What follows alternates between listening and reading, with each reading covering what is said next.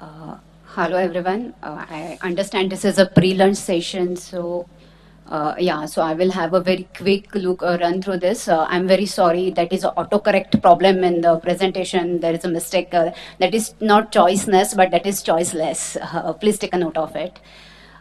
So J. Krishnamurti in 1930s spoke of choiceless awareness, where he means any action which is not a result of choice, but it is a result of awareness. This became a recurring theme in his speeches hereafter. Krishnamurti did not offer any methodologies, means, or prescribed any practices. According to him, choice indicates bias, prejudice, conflict, confusion, and duality. So, what he said that he advocated awareness, alertness, or attention in totality and this, these were his prerequisites because again it's very difficult to uh, put krishnamurti into the words. We cannot say that is the process he offered that is the method he offered. So he said that it, it is the awareness of being and not becoming because all the time your mind uh, it is journey. I mean he would describe uh, mindfulness as a awareness as a journey from nowhere to nowhere uh, and Ashtavakra, uh, I think most of you have known that uh, his name, his story, and all. We can Google it. But Ashtavakra is a very unique figure, and uh, so many masters are uh, first warning people uh, on Ashtavakra because when Ashtavakra says that there is no need for meditation, it is just sakshibhav. Sakshibhav of what? Realization that you are already pure. You are already choiceless and just focus on that. Be aware of your own pure nature. So so many masters whenever they are offering commentaries on ashtavakra gita they are giving a warning that ashtavakra is not to be practiced in the beginning at all. But uh, one haiku poet that he has worded when the last cloud falls so when Ashtavakra is when you are already completely prepared in all your sadhanas, meditation, mindfulness practices, yoga, whatever you are doing. And then even in you have that desire to get uh, moksha or liberation. When you need to drop that desire, that is the point we should be studying uh, Ashtavakra. I mean, including myself. so uh, Ashtavakra so approach is that of similar to uh, Krishnamurti's approach is that of similar to Ashtavakra what uh, Ashtavakra in the, the, fifth verse, in the twelfth chapter, he says uh, that uh, are, you are already choiceless. That is the word that Ashtavakra has used. So we can see that these two men, Ashtavakra and Krishnamurti, they were separated, they were centuries apart, separated by different contents, contexts, but yes, their philosophies are striking, strikingly similar. So here I'm trying to just uh, understand uh, Krishnamurti's choiceless awareness in Ashtavakra's Sakshi Bhav. Uh, I think I will skip this uh, part of the introduction. Uh, this is just, we can see how Ashtavakra, uh, that is of course a pictorial image of Ashtavakra. He had uh, 10 bends on his body. And uh, what Krishnamurti meant by uh, choiceless awareness is the core of Krishnamurti's teaching, where he said uh, that you cannot be even aware of awareness. You cannot be mindful of awareness. It just happens. And observing what is, that was Krishnamurti's uh, key term. This is how he defined his choiceless awareness. Uh, I will skip this also because there's a paucity of time. Uh, now coming to Ashtavakra and Ashtavakra Samhita, that is a dialogue between King Janaka and Ashtavakra, that is uh, known as the ultimate text in Advaita Vedanta. And uh, the first chapter itself is titled as Sakshi, which is all pervading witness. Uh, it is also nice to see that some uh, one person who is called Thomas Byrom. He has uh, translated uh, this Ashtavakra Gita from uh, Sanskrit to uh, English. That's a transliteration and uh, allowed the title of this book, which calls the Heart of Awareness.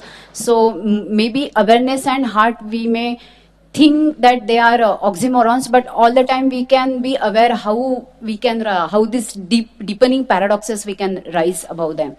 So here Ashtavakra says that if you wish to be free, there is no need for you to wish to be free because uh, you are already free, the heart of awareness. Now, I will uh, come to the comparative analysis uh, directly.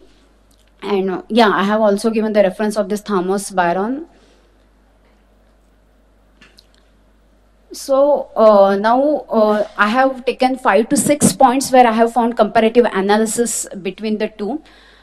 Uh, what Ashtavakra says, the first point is know thyself, know yourself as your true nature, pure nature. So, like we have seen, Krishnamurti says any choice that implies conflict. If you are already pure, and this is what Ashtavakra has also said, if you are already pure, then there is no need to practice any meditation.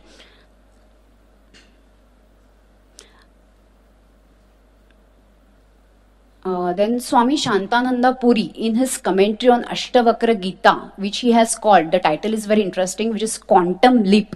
He says that Ashtavakra's Sakshi Bhav reminded him of Jiddu Krishnamurti's approach, and this is how I mean he has not uh, elaborated on it any further. This is what prompted me to find out uh, mm, what are the similarities between the two, and uh, uh his commentary was the first one then, secondly, this is a very famous uh, phrase that is used by Krishnamurti that is, observer is the observed. What Krishnamurti says that he uh, dealt with absolutely non dual ideas. When he says that when you are seeing, listening, or observing, how it is different from what is being observed. Right now, so many speakers have spoken, but ultimately, what you have listened to is what you have understood. So, uh, uh, you are reflected in what you see, you listen. So that core you is reflected in each and every of your action. So he says that when observer sees, uh, when one sees that observer is the observed, that is the elimination of all the conflict. And uh, what Ashtavakra says that witness, sakshi, or you are an objective observer. So he said Atma Sakshi, and uh, I won't read it entirely, but uh, Ashtavakra said uh, this is the 12th uh, verse in the first chapter, uh, which is the called the gist of uh, all Ashtavakra Gita that the self is a witness, all pervading, perfect, the one free of consciousness, actionless, unattached, desireless, and quiet. Through the illusion, it appears of the world. I mean, it is another word that is used, Maya, so through Maya, you feel that you belong to this world and you go through the cycles of birth and death, but that is not so. And this is what you need to realize. Then uh, that was a uh, uh, third point that meditation. Krishnamurti also did not uh, prescribe it as any practice or any action or any method, but continuous mindfulness. Uh, it may seem easy that uh, why practice many uh, students asked why practice why meditate then if ashtavakra says being pure is already there but it is difficult because uh, you maybe meditation or whatever practices you are doing they are confined to certain time frame but if you want to follow really ashtavakra it is 24 by 7 with each and every method that you do you have to be mindful and aware of what you do. So meditation as not an action, but that is a continuous mindful. There, there is that is a nice sentence uh, what Krishnamurti had said, uh, which I would say.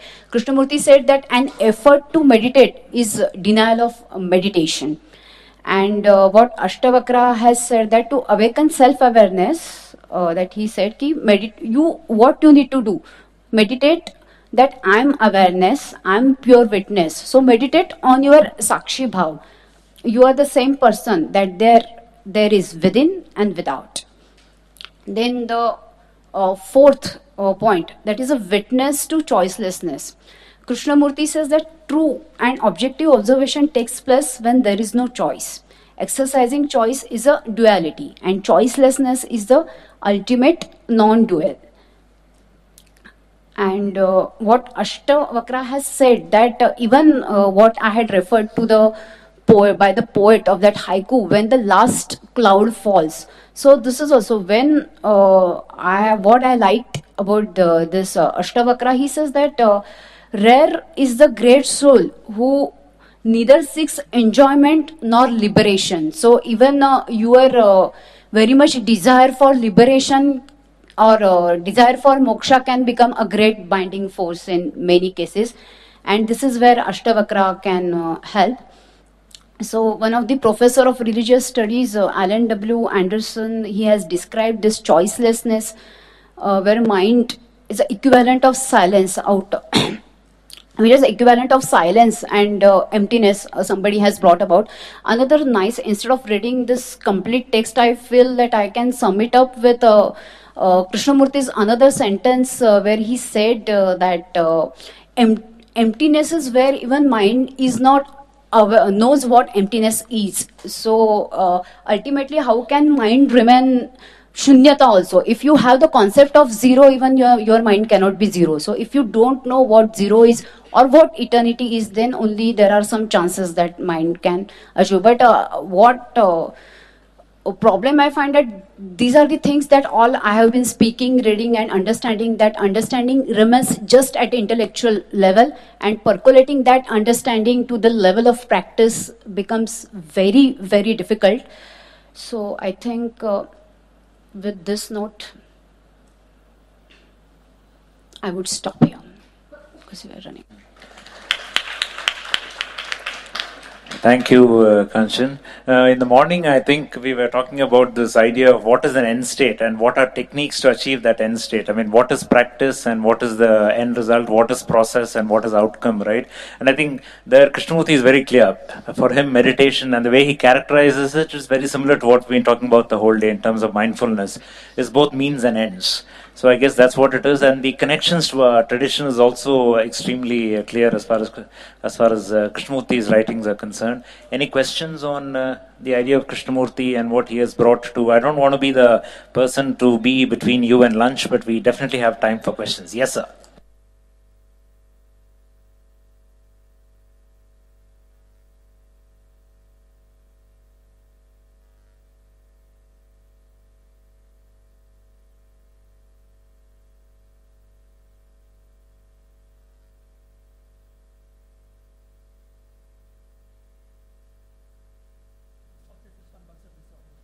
And as per the report of WHO, uh, OCD is the world's leading, leading cause of disability.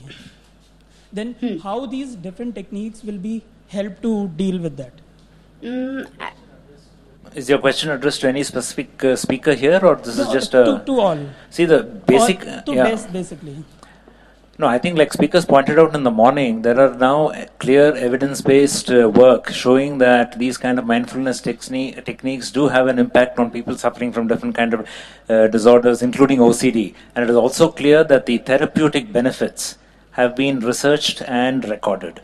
And it is also uh, uh, that that's why somebody mentioned that this is a part of medicine today. As to why people are still around, maybe they're not practicing mindfulness and meditation.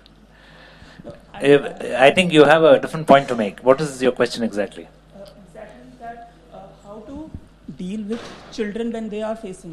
Children, ah, children, and uh, these issues that we've been talking about. Any of the speakers uh, here have any ideas on? Uh, Just to uh, practice these things Right. with children, it's a very tough task. Right, right, Because that's a a- child psychologist. right. have to deal with That's an important situations. question and a, perhaps a topic and a, uh, this thing by itself. Anybody wants to weigh in on that, either from here or somebody who has spoken?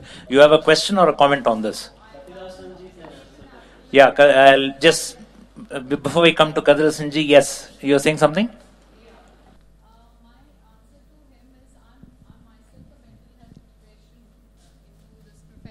Since very long and uh, i've been treating patients and it's been quantified more than 200 patients from learning disabilities to schizophrenia and it has been quantified by the professors themselves so what you're talking about the ocd let's forget about what who says because who again researching for only to mint money and probably have those researches done again and again for different purpose we are not talking about the who report which has been published recently. Let me complete. And the OCD that you are talking here is yes, that OCD is there.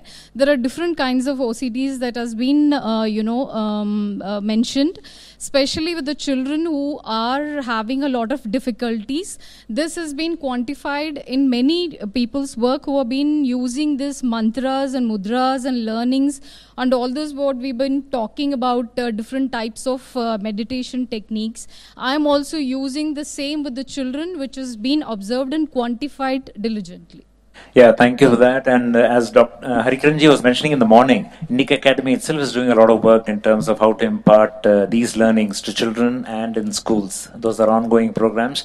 I think before we close, uh, uh, can uh, weigh in on this question of uh, teaching children.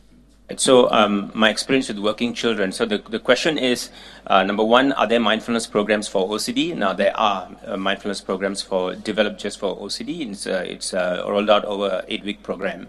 Number two, now, if you want to do mindfulness programs for children, we need to identify their age, their, their cognitive developmental stage, and then we need to design a program. Now, um, these mindfulness programs cannot be a substitute for professional um, uh, what do you call uh, consultation with the therapist. It can be used as an adjunct. That means while they are seeing a professional therapist, mindfulness can be used as an adjunct treatment to reduce uh, the this compulsive behavior. Thank you, and uh, thank you to our speakers. Thank you, all of you. Thank you so much for uh, sharing your valuable time and experience with us. We'll break for a fast, mindful lunch, 30 minutes.